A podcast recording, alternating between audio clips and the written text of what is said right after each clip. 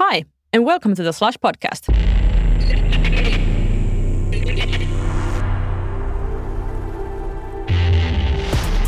As you probably know, Slush is the world's leading startup event. You're about to hear an interview conducted at Slush 2017 on the Founder Studio stage where the biggest names in tech sit down for an intimate Q&A. Will Marshall is the co-founder of Planet Labs and a former researcher at NASA.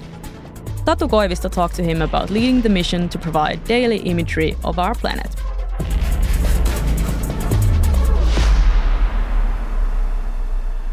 First, it would be great to introduce you. So, uh, you said yourself that you are uh, a space geek who still uh, matters what is happening on the Earth. So you still care about what is happening over here. But can you open up a little more about yourself? What is that you really are doing on daily basis? Well, on a daily basis, I'm doing um, managing this company, but uh, but I mean, what what we care about is is the impact of this technology. I mean, we're really space geeks trying to use satellites to help us here on the Earth. Um, I mean, I was involved at NASA on various missions to other planets, like. I sent a few probes to the moon and looked for water, and we found water on the moon, and that's really exciting as a scientist. But it's not very helpful most of the time for people here on the Earth um, and wanted to turn our attention to this planet and how we can help it. Cool. Uh, so, as as now you have sent over like hundreds of satellites, like over 300. Yes, over 300. Yeah. Yeah. Uh, so you must already have quite a big amount of data from from Cor- those satellites. Correct. Yes. Um, um, so you said that you wanted to help help the planet and of course also uh, make a prospering company economically uh, what are some of the most like exciting applications of that the data that you you guys are already producing like massive amounts of? Yeah. like can you like commercially? Uh, both actually yeah. Okay on the commercial side our biggest markets are in agriculture consumer maps and governments. Uh, so in agriculture people use it to improve uh, precision.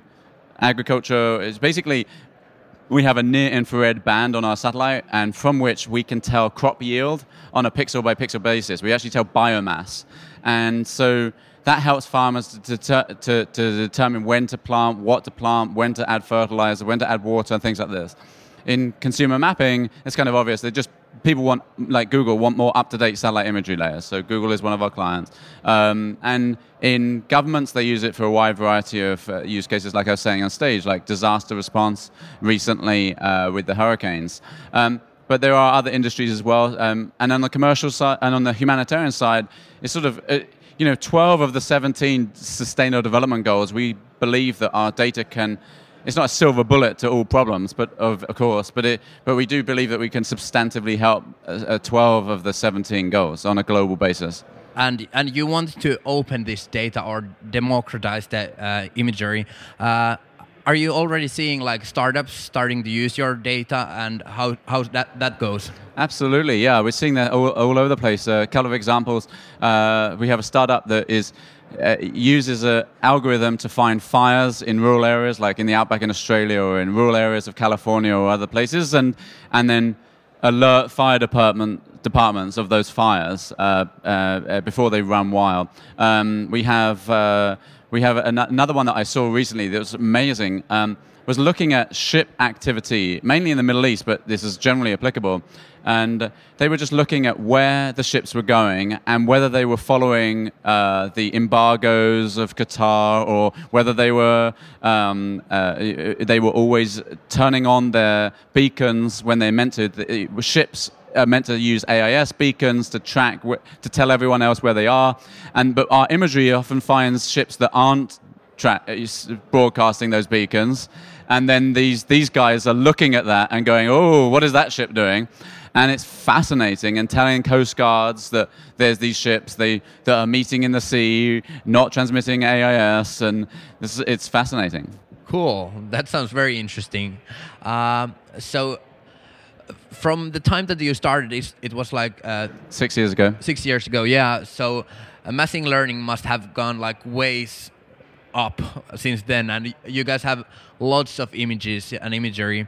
Uh, what is this uh, other? If I if I'm correct, like you have this part where you can provide the images, but then there's also the indexing part. So. Uh, are you already helping people with the data that you have already indexed, or is someone else doing it? And what do you see like in the future? Like, is that that going to be even the bigger than actual the image usage? Yes, I think so. Um, so uh, it, it, we are applying this analytics. We have some that is working, but and, we're working with partners who are doing uh, additional analysis. So you know, there's so many things that can be done with our data. What we want to do is all the analytics that's cross vertical. So this object detection is useful for lots of people. If you can track ships, that's useful for governments, it's useful for coast guards, it's useful for companies that are tracking activity, it's useful for hedge funds, it's useful for humanitarian, you know, people that are trying to stop illegal fishing. You know, so tracking ships is useful. So we build the track ship tracking capability, and then other people can tap into those information feeds.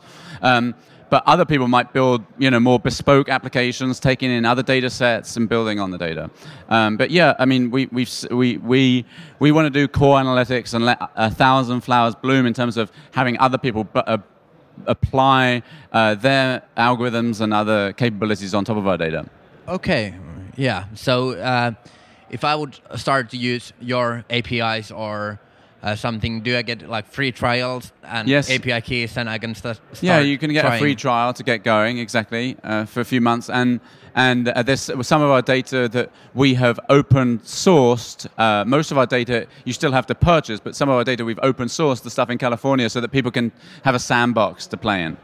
Yeah, yeah. I was actually checking out the Open California before. I was like, when is Open Finland coming? Like, could you please do Open Finland for next year? We have to talk to the Finnish government about that.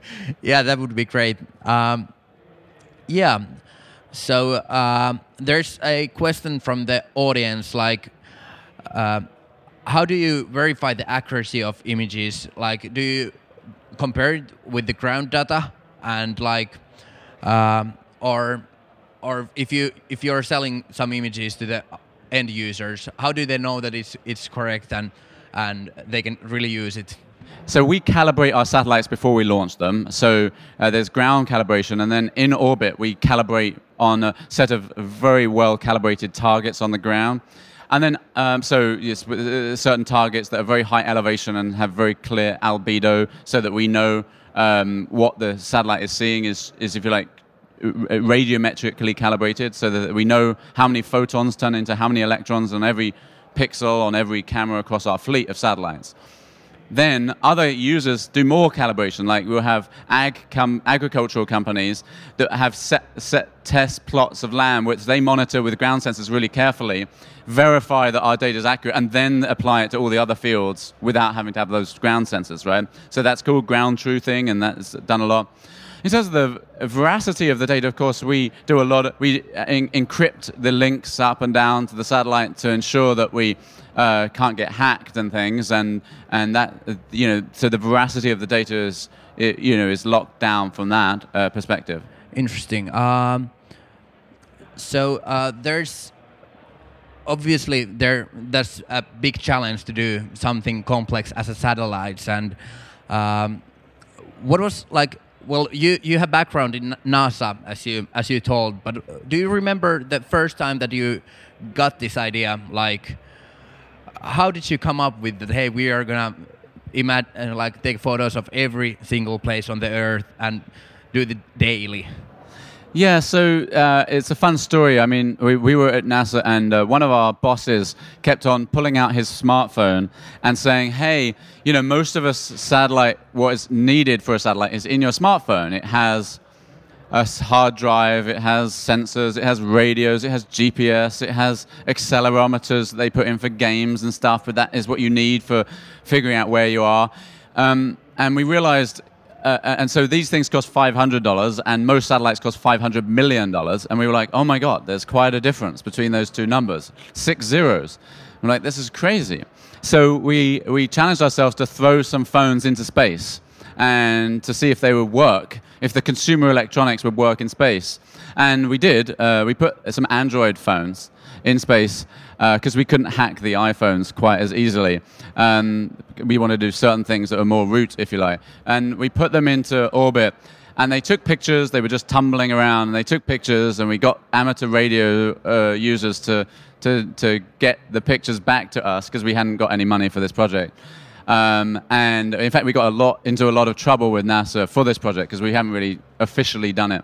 We just somehow snuck the phones up, and uh, then they worked, and and they were taking pictures, and we were like, oh my god, what if we could do this a lot more?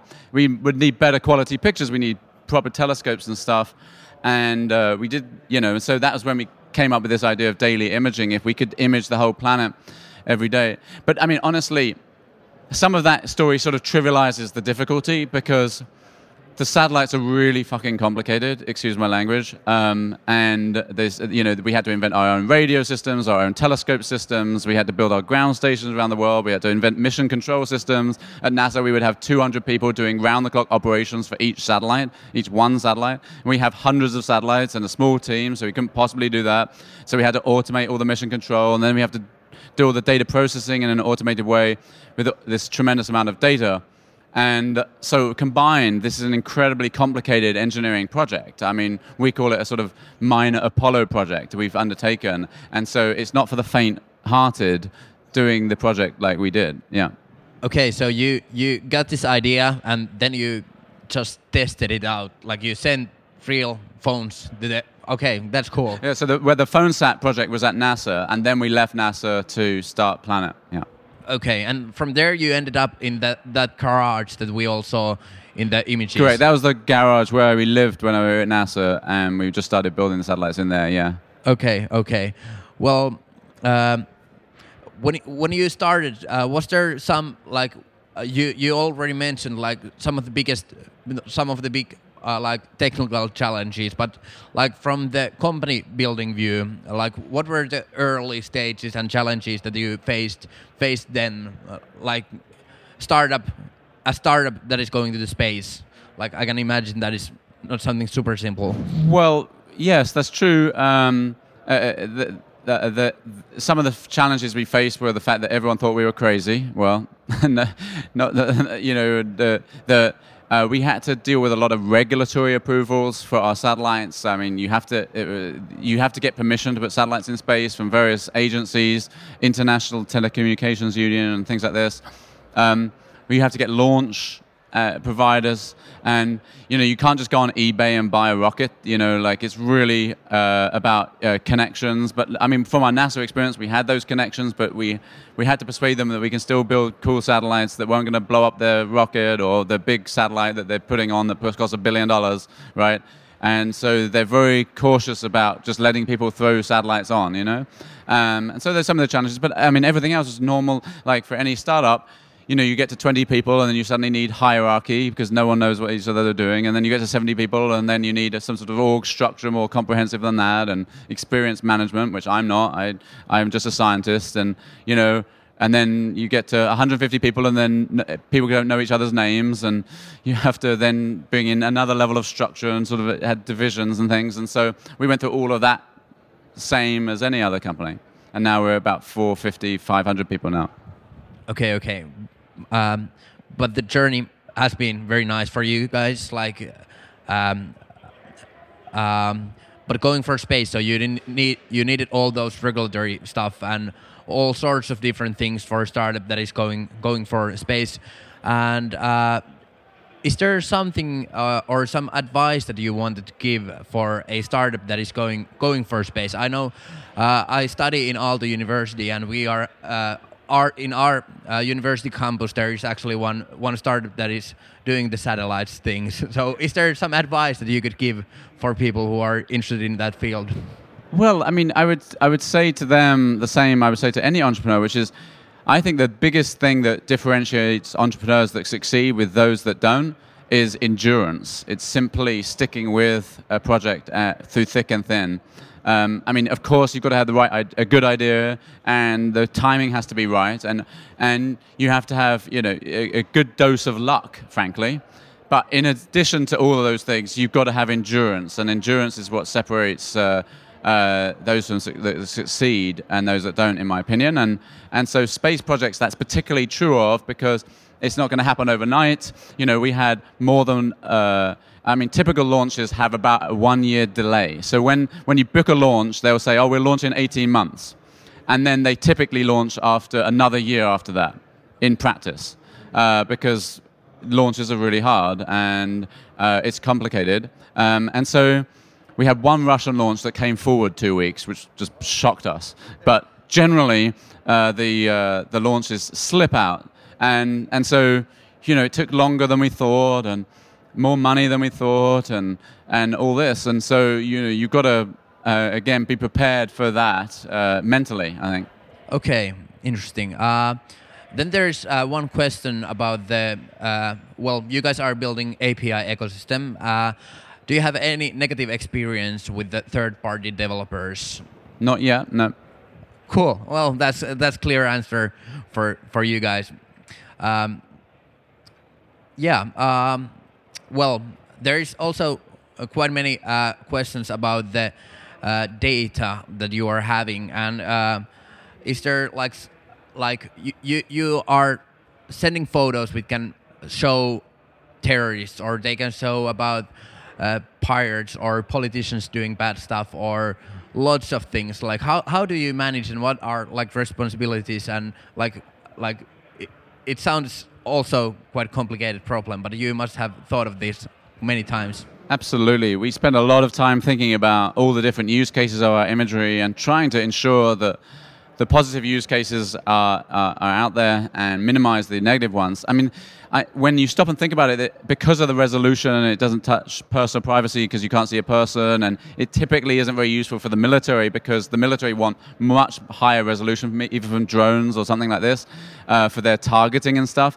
It is useful for intelligence, and so we have intelligence agencies that are very interested in our data, um, and you know, we, the way we see it is that the more people, as long as we do not not, uh, uh, uh, if as long as we don't hide the data from anyone, like anyone can get access to it um, as a customer, um, that that um, that transparency is generally beneficial uh, to humanity. I mean, and certainly when it comes to all the humanitarian stuff like uh, sustainable development goals, that's certainly true. But even in pol- politics, I think that that's true. And yeah, I mean, we've ha- we'll, we've had to cross bridges and we'll, we'll, have to cross more in the future. Where I mean, I don't think it's particularly useful for terrorists, but you know, um, I I can't say it's useless. I mean, I can't I can't think of a good use, but like maybe someone will at some point, and we'll have to address that challenge when it comes. I think the most important thing is that we will try and do the best to to steer in the right way and deny those sort of parties access to the data if we find that they're using it for that. When you've been thinking about the possible use cases and like for the future, I was watching your TED talks uh, from 2013, and from them I was like, okay, this is really really cool. But then when I started to think about the um, machine learning and image recognition, then I was like, okay, whoa, there must be so many use cases for these. So, uh, what are some of your like like what what is going to change the world like the biggest? Is it going to be like the hedge fund analytics or like what what what is going to be the biggest thing that is going out from your data or that that your data enables? I think the sustainability ones are huge, right? And it's it's very you can't sort of. I think the biggest commercial use case will probably be the hedge funds um, but um, but hedge funds are just middlemen in a way. I mean, uh, but what what you know, whereas stopping deforestation on the planet, you can't really quantify the value, but that has huge uh, impact on the existence of various species and uh, and of course on climate change. And so. Um, that seems to be the you know protecting ecosystems. I think will be the most, if you like, in a humanitarian sense, the most valuable thing that will come out of it. Yeah, humbly saving saving the humanity. Like it sounds well, quite that's, big. That's a little bit ex- uh, a stretch. I mean, we're saving the humanity. We're trying to help. Oh least. yeah, trying to help saving the humanity. Yeah, let's see. I trust that it can be saved. Um, Hopefully, yeah.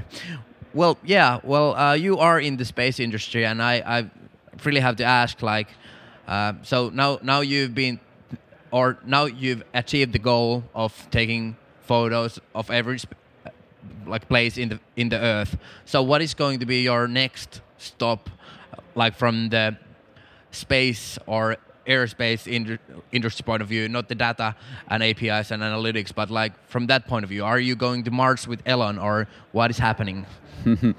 uh, so, firstly, we're going to constantly update and get better and better data, more, um, more better resolution, better um, temporal resolution, um, so higher frequency data, and uh, and and better spectral resolution. Increasingly, we're designing our satellites uh, to be uh, for for how the machines are going to read the data because it's not going to be humans looking at all these millions of images. It's going to be machines, and then what what's particularly interesting there is that just like the near infrared band can help us to tell biomass, which helps us for various humanitarian and agricultural applications. Other bands can help with other things, like the uh, band in the shortwave infrared helps you with um, with uh, with soil moisture. A band, uh, another band in the visible spectrum helps you with atmospheric haze, and other bands can help you distinguish between different sorts of materials on the ground. And so, and the machine learning is going to have a field day at having that sort of data in terms of detecting and tracking objects and and and and seeing change as it happens around the planet. So the data is going to get better. Um, but long term, uh, which I I think you're hinting at.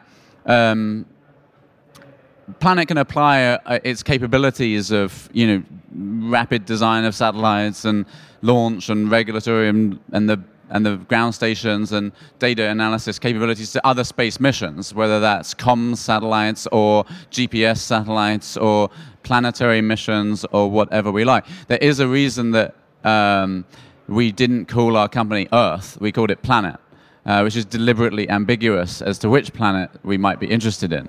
Um, I personally favor us putting a settlement on the moon ultimately. I mean, I'm biased because I've sent a few probes there, but but actually that's the much easier place to put a settlement. I do actually, I mean, even though we're mainly focused on helping the Earth, and I think that that's where humanity should be mainly focused, I do think it's a good idea to have a backup plan um, and it's a really stupid idea to not have a backup plan in particular, right? And we as a species and the rest of the species on the Earth do not have a backup plan. And the easiest and most obvious place to do that backup plan is on the moon. Uh, I mean, not just by a little way, it's the by far the easiest place. And so I, I, I agree with Elon about the, uh, uh, the objective. I disagree about the destination, and we've had many discussions over lots of whiskey about this, and uh, uh we agree to disagree. But, um, but I tell you, the moon will happen first because of sheer technological reasons. Okay, okay. So then we will wait when we will get to the moon. But yeah, now would be a great time to ask from the audience and from the front row. Yeah. Oh, I love those catch boxes. Uh, do you have dead satellites? And what's your opinion about the space debris? How, you know, there, there will be uh, thousands of uh, uh, mini satellites, uh, constellations are planned. Uh, is this sustain- sustainable? Yeah, actually, uh, so orbital space debris is a really serious challenge, and I spent several years at NASA working on this particular problem, researching means of reducing the problem of orbital space debris. So, for those that don't aware, there's a large number of objects in orbit around the Earth uh, that are basically the leftover bits of satellites and um, and rocket bodies that have been launched over the decades, and now there's so many pieces. There's about 30 million pieces, uh, and only about a thousand satellites, by the way, of which we have about 200 of them. Um, but about a thousand satellites. So most of it is just crap. Um, and the problem is that debris can collide with other bits of debris and then cause more pieces of debris, and then those pieces of debris then collide with more pieces. So you can have a runaway cascade. And in fact, that situation, it's called the Kessler syndrome, is in operation at certain altitudes uh, where most of the satellites have been put, between 800 and 1200 kilometers altitude. Um, so it is a real problem. Uh, we're not contributing to it at all because we're keeping our satellites really low at four to 500 kilometers, where they naturally get uh, pulled down by the atmosphere after a couple of years. So they just get pulled down and they re enter the Earth's atmosphere and burn up. Now, you can, there is some pollution in a way, but it's a really, really tiny amount on the scale of things. So the mass of these satellites is really, really small. And that's much better than them creating long term debris risk. We do still have to solve that problem up there. And we are not working on that problem right now. When I was at NASA, we came up with a particular scheme for doing that. Uh, this uses ground based lasers to nudge debris um, not to you know explode them or burn them, but literally to use photon pressure to nudge them. So you predict forward, propagate forward the positions of all the objects, all these 30 million pieces. And when you see two are going to collide, you just illuminate one with a laser so that they just nudge it. If you do that 24 hours before the impending collision, you can nudge it out the way. And by using that, you can actually stop the collisional cascade. Uh, but that system doesn't exist yet. They're build, building one now down in Australia as a test system. And we'll see if it works, that would be able to solve uh, that problem. Just like climate change, the sooner you nip it in the bud, the better. But the micro satellite constellations, as long as they don't go up into those orbits, they're not causing the problem. Uh, the bigger problem is when satellite, uh, when countries intentionally blow up satellites, uh, which they do occasionally. Like the U.S. and China recently both blew up a satellite in these bad orbits, and they created a big mess. And that that that causes the big mess, right? Hi, my name is Valeria, Arctic Startup, and as you know, at Slush we're celebrating entrepreneurship and when we think about space entrepreneurs, we notice that many of them are coming from science, just like you yourself.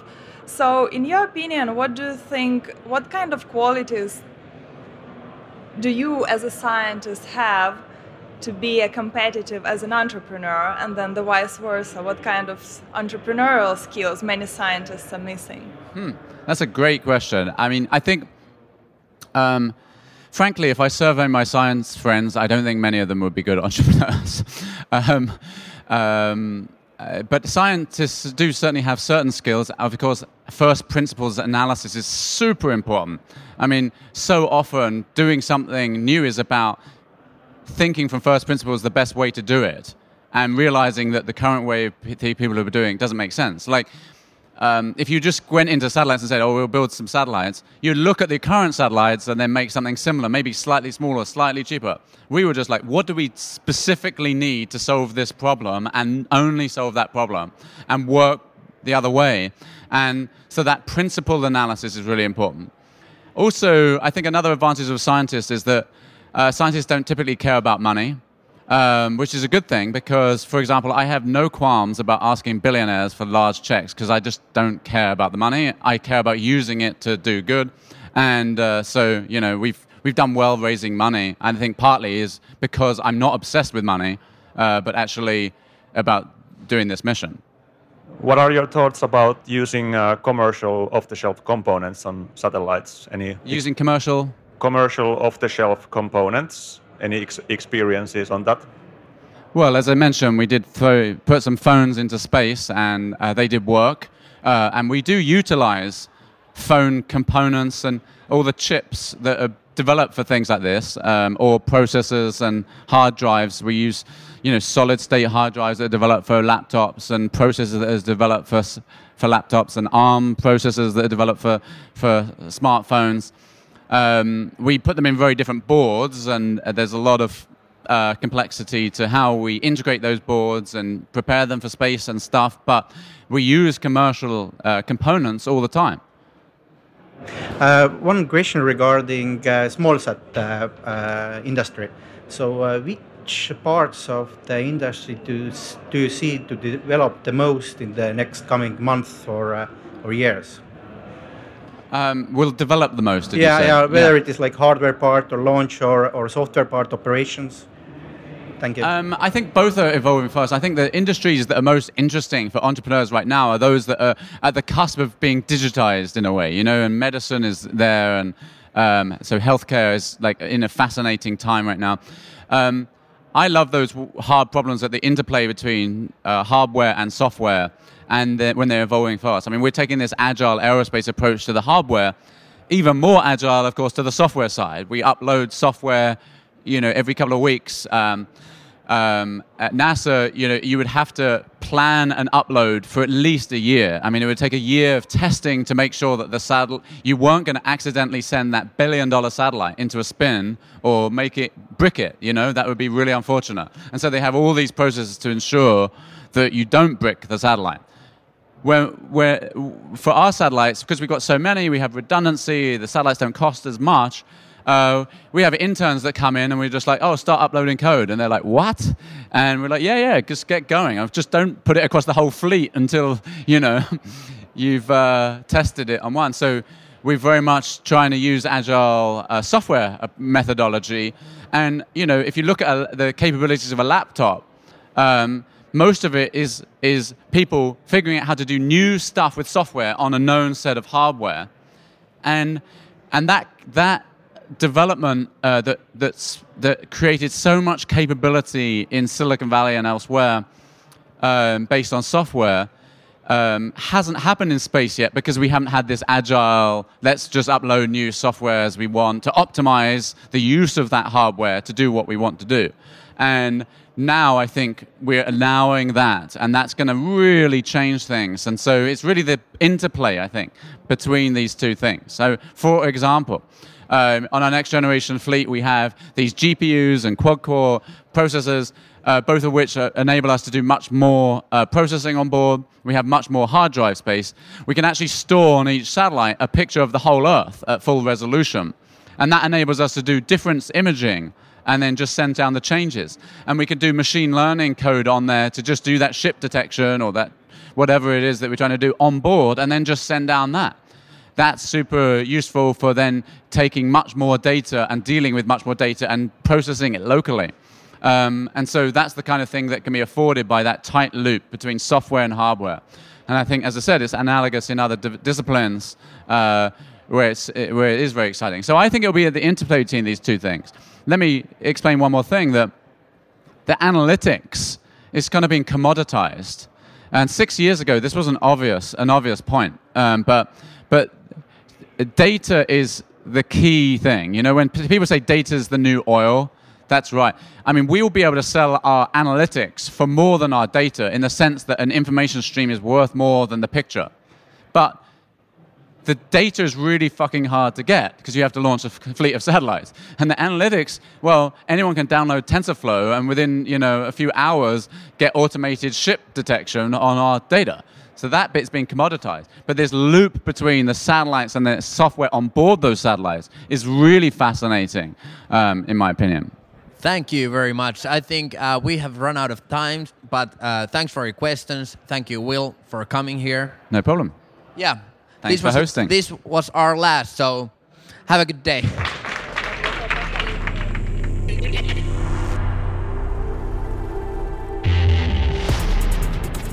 Thanks for listening to the Slush podcast. Find out more about Slush at slush.org.